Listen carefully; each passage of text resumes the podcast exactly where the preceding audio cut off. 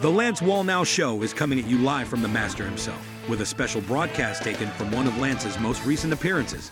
Tune in and get ready for some major revelation. California is one place I could go where I could kind of dress any way I want.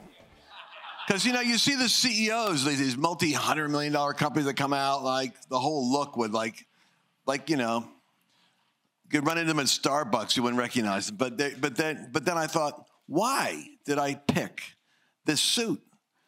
Of all things, it's almost like I'm conspicuously out of uh, vogue.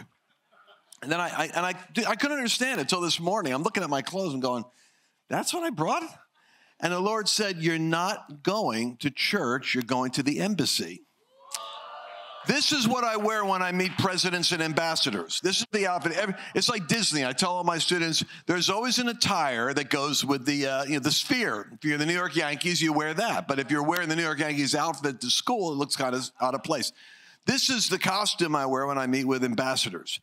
And the Lord said, I'm to talk to you as though you are ambassadors. And some of you don't even know that you're called to be ambassadors. You're coming here because someone invited you here today. Well, we're glad you're here. But the truth is, God knew you were going to be here. And, uh, and my mission, I believe, is to share with you the face of the future. I study uh, an interesting group of, oh, you know what? I got products on the table. I do a terrible job I discovered a pile of products on a table out there, and I said, You know why I have a pile of products? In not one meeting have I mentioned I have anything in the lobby. So let me focus for a second on this was a visual reminder. I've got Doing Business Supernaturally. Now, this is a wild series because in it, I discuss the supernatural gifts of the Spirit that operate in the natural realm of business. So, for instance, I'll give you an example, something I said during the business conference. When I got involved with um, Donald Trump and the election process, I actually only went up to that meeting um, because somebody put me on a list to meet with Donald Trump after they attended a meeting I did, like in a garage in Florida, teaching friends of mine seven mountains and seven spheres of influence. And the guy who was tasked with putting the most important people in the room with Trump when he was just, beginning his integration into politics, they put me on the list. And I didn't think I belonged in the room because I saw everyone there is well known. I'm kind of like ninja like. I stay in the, I stay off the uh, headlines. And I went up to the elevator guy. I said, Is my name actually on that list? And the guy goes, Yeah, you're on the list. Like, how come? He goes, Because I put you on the list. I said, Who are you? He said, I was in a meeting you did in a garage down in Florida, and God told me then I'm supposed to get you in front of Donald Trump. So here's something you want to catch. When God wants to put you into the future, He creates divine appointments in the most unlikely places that aren't all about the event you're at. It's about the connection you form at the event you're at for the future He's about to open up. So I go in. Now I'm in there, and uh, I don't know what I'm doing there. And, and I'm with a group of these senior pastors, ministry leaders, mega church pastors, and TV, TV network owners. And uh, the only thing I know is I talked to a guy who is like an economist. And he says uh, there's 30 million small businesses in the United States. One third of them are owned by people of faith. That's 10 million small businesses owned by people of faith that have family values. Now, those entrepreneurs are basically they're Protestant type people that want to have independence from the corporation and the system so they can express their own gifting. How many people in the room right here are independent business owners? You have your own business, you're self employed. Right, there you go, our demographic. So, out of 30 million small businesses, 10 million of them are faith businesses. Most people don't know it. The average company has at least a bookkeeper, a wife, uh, and one or two. And as it grows, it has anywhere from three to five people. That's 30 to 50 million people that are in the orbit of influence and power with small businesses that drive 70% of the economics of the nation. They're 70% of the employers. It's not the big, the big box stores that make all the money during a COVID plague. They shut you down and the money goes to these big box stores in Wall Street because the fat cats make the money, but you guys actually generate the jobs. 70% of the employment comes from the small business owner. So, anyway, that's all I got in my mind. I used to pastor, I pastored for 20 years, but Uh, but I, once I got involved with the seven spheres of influence, I became obsessed with how do we go into there to impact that. So anyway, pastors are talking, the network leaders are talking about, well, you know, it's weird. Like they're talking about basically two issues or social issues that all Christians obsess about. And it's just gotten worse in both areas. It's either going to be abortion or gays. Gays or abortion. So they're talking about that, and I'm thinking, poor Donald Trump, this, this is his vision. He's getting talked to by the spiritual leaders of the country. And all they can do is pick on two certain social things that bother Christians. They don't have a vision for the economic vitality of America. They don't have a vision for the, the, uh, the standing of the United States in the world. I'm thinking, oh, interesting study this is. And then the guy who invited me kicks my chair. He says, I put you in the room to say something. What am I? So I, am not I'm not in that chorus of all these social ill complaints. All that I'm thinking, there's 30 million small businesses in the United States. That's all I'm thinking in my head. It's like it doesn't even fit. So uh, Donald Trump goes, "What's happened with Christianity in the country anyway?" He goes, "He goes, look." Bill Maher, regularly, these guys, they make fun of Christians. They, they lampoon Christianity. You know, I grew up in the old Billy Graham era. It wasn't like that when I grew up. I mean, if you don't mind me saying so, in my opinion, this is classic Trump. This is when I fell in love with him. In my opinion, you guys have all gotten soft.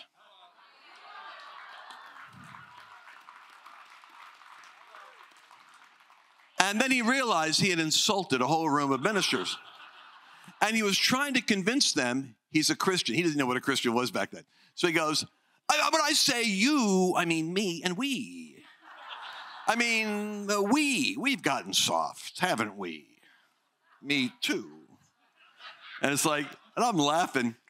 And so oh, I get kicked in the chair again. And I go, oh man, the guy that invited me wants me to speak. And I go, yeah. Everybody's staring at me like, what? then I have the like, Seinfeld moment hits me.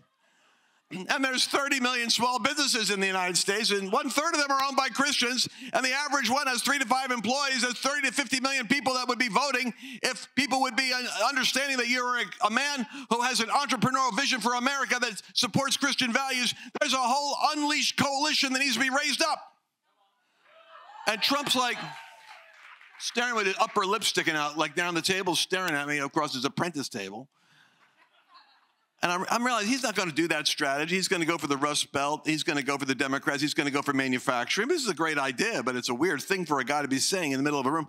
Well, when it's over, I felt so dumb because, thank you. It's like a weird comment out of left field. Of A good comment, by the way. A brilliant comment, if I don't mind saying so. But uh, not fitting, but I had to say something because I didn't want to get kicked in the chair again. So when it was done, I said, Oh God, what am I doing here? What the heck am I? That's embarrassing. What am I? I don't even fit around with Donald Trump, with The Apprentice, with economics, with race issues, with homosexuality. I, am the Seven Mountain guy. This, I don't do this. And here's what the Lord says to me Every time you pray in tongues, you tell me this is what you want to do. I am a Pentecostal. I actually believe in the supernatural gifts of the Spirit. I believe in prophecy, gifts of faith. I give the gifts of healing. I have seen God lead me by gifts of the Spirit and open doors and do things that are supernatural. I'm also kind of like an academic, academician. I got my doctorate and I, and I, and I work in business. So I can, I have different, you know, ways I can chameleon like, you know, adapt to different environments. But the reality is, at that moment, I had the most unusual experience because as a Christian, I know that I'm supposed to be filled with the Spirit. If you're filled with the Spirit, you can have a prayer language. If you have a prayer language, to me, it's the greatest secret weapon you've got that if you don't have it, you need to get it. Because when you pray in an unknown tongue, the Bible says, you edify yourself. The Greek word edify means to build an edifice.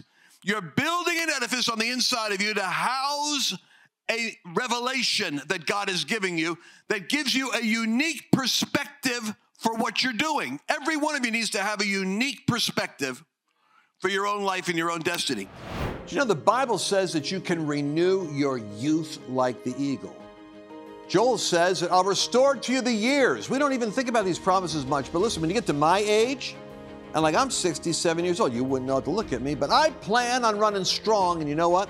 About two months ago, I started getting a text, uh, a blitz of four friends of mine, my age group, who are all going in for emergency heart procedures. I said, hold it right there. Renewing our youth, longevity, strengthening our heart, finding out how to preemptively anticipate where physical infirmity would try to take us out. That's my priority. This year, I want you to join me. Go to lancewallnau.com forward slash summit.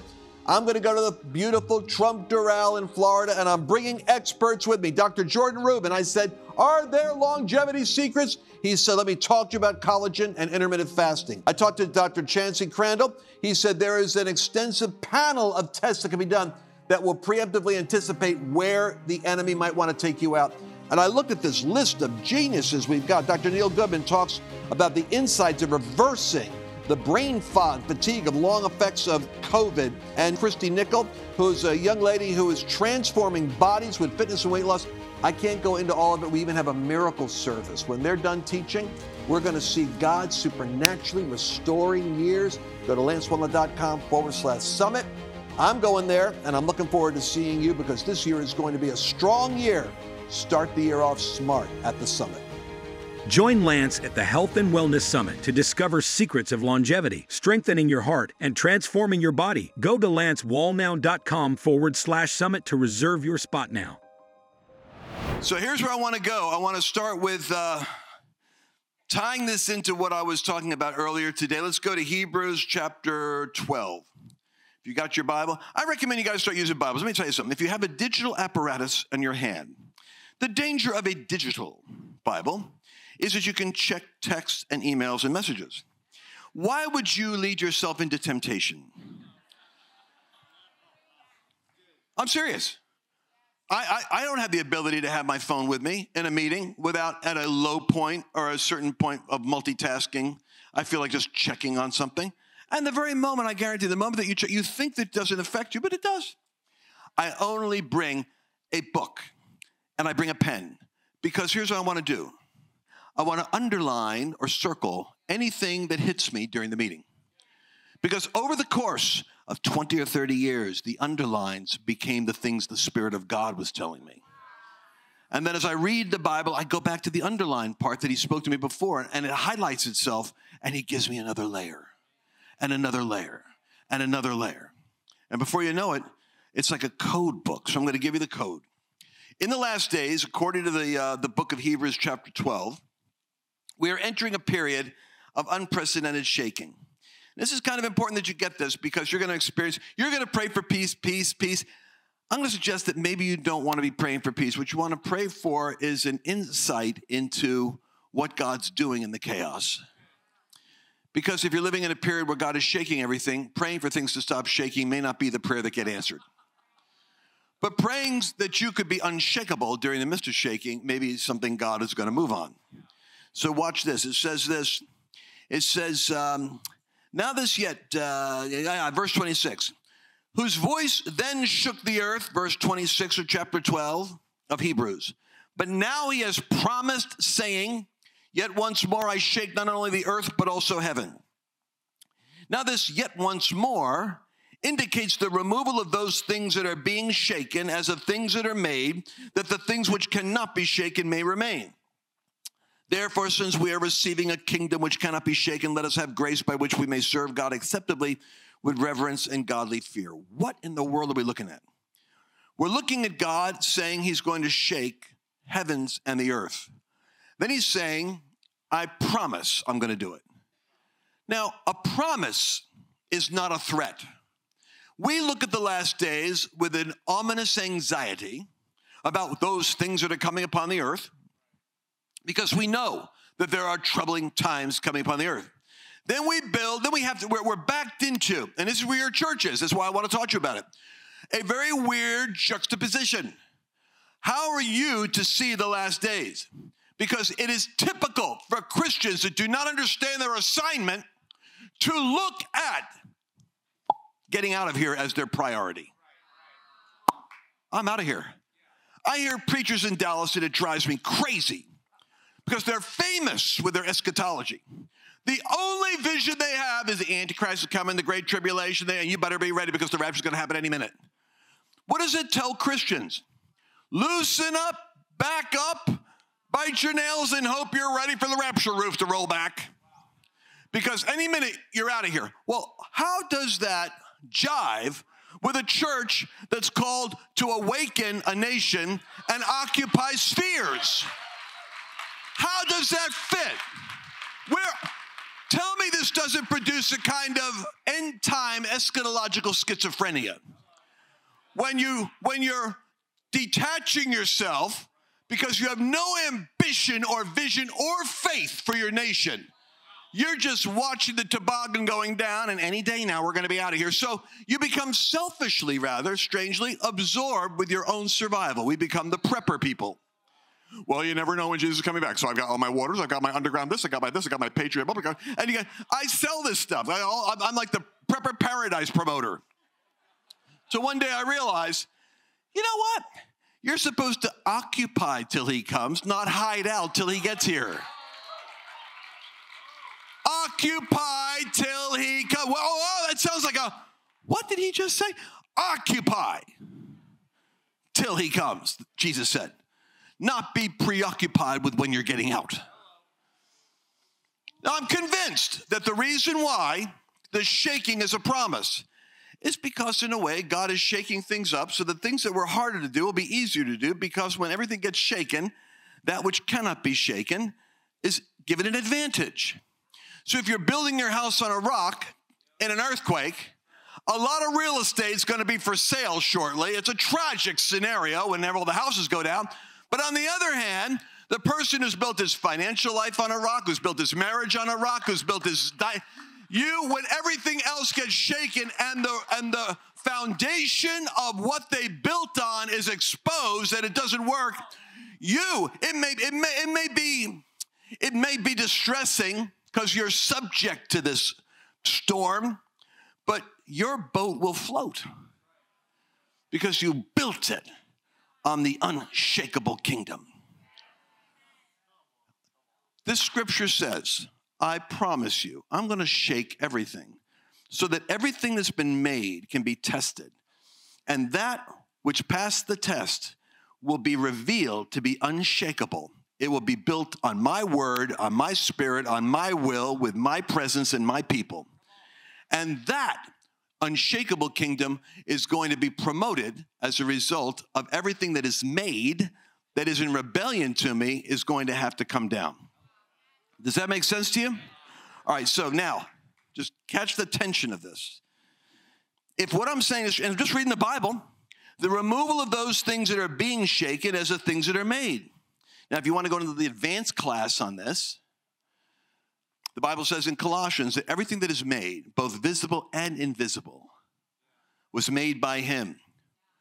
Thrones, visible and invisible. That tells me that he's Paul is saying that you see the Roman emperor there, there's a spirit realm above him. Satan has his invisible hierarchy, human beings have their visible hierarchy. You want to know what's going on in earth? It's the history is the outplaying of the angelic and the principalities in war and the praying life of the church. And what you're seeing is history expressing itself down here as the manifestation of the invisible war of thrones. That's the real game of thrones in the heavenlies. When you have a prophet like Daniel, he reaches up into the spirit praying for his people, Israel, and God shows him he is dealing with the prince of Persia, which is over modern day Iran. And then he shows him that I'm going to bind that spirit and move it out of the way. Then the prince of Greece will come, which will be Alexander the Great. This is why the Bible's so powerful. It prophesies with accuracy hundreds and thousands of years into the future, and history verifies what the prophet said. Daniel saw Greece will come after, after Iran, after Persia. And then the next generation after that. So Daniel saw successive generations, all the way down to the very last one, which is ours. The prophet could see that way. And the battle in the spirit realm will be fought out in the natural realm here. And God is saying, I think I'm going to shake up the heavenly realm too. Oh, now look at what it says. I promise I'm not only going to shake the earth, but also the heaven. Here's a logical question. If we're receiving a kingdom that cannot be shaken here, well, then what heaven is getting shaken? Evidently, there's another realm. This is going a little bit deeper into the theological zone here. But Ephesians chapter 6 says, We wrestle not with flesh and blood, but with principalities and powers of spiritual wickedness in, oh, heavenly places. Catch this.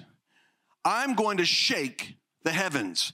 This realm here, which is what we'll call third heaven, the heaven of heavens, there's only three heavens in the Bible. Apostle Paul was out of his body, caught up to third heaven. If there's a third, logically, there's a second and a first. Third heaven is a heaven that cannot be shaken. Because there is a heaven that cannot be shaken. Which one is it? Probably the third.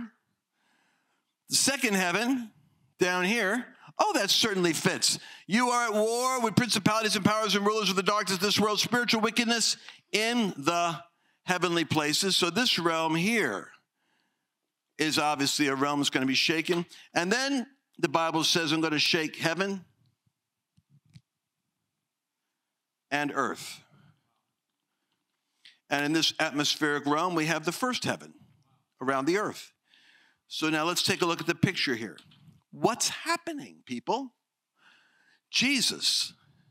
When we say Jesus is coming, we think of Jesus is coming like, well, you know, the Bible says Jesus is coming, like he's way out there, and then at the last minute, boop, he's going to come over here and rescue you. I would suggest to you that there's a slightly different uh, description in the Bible. If you go to Luke chapter 21, go to Luke chapter 21, Jesus describes the last days. He says, Now, when the shaking happens, don't get shook up. Because I'm doing some things that are actually important to get accomplished. And I don't want you to uh, be disturbed by misunderstanding what I'm up to. So, so Luke chapter 21, check this out. Verse 28.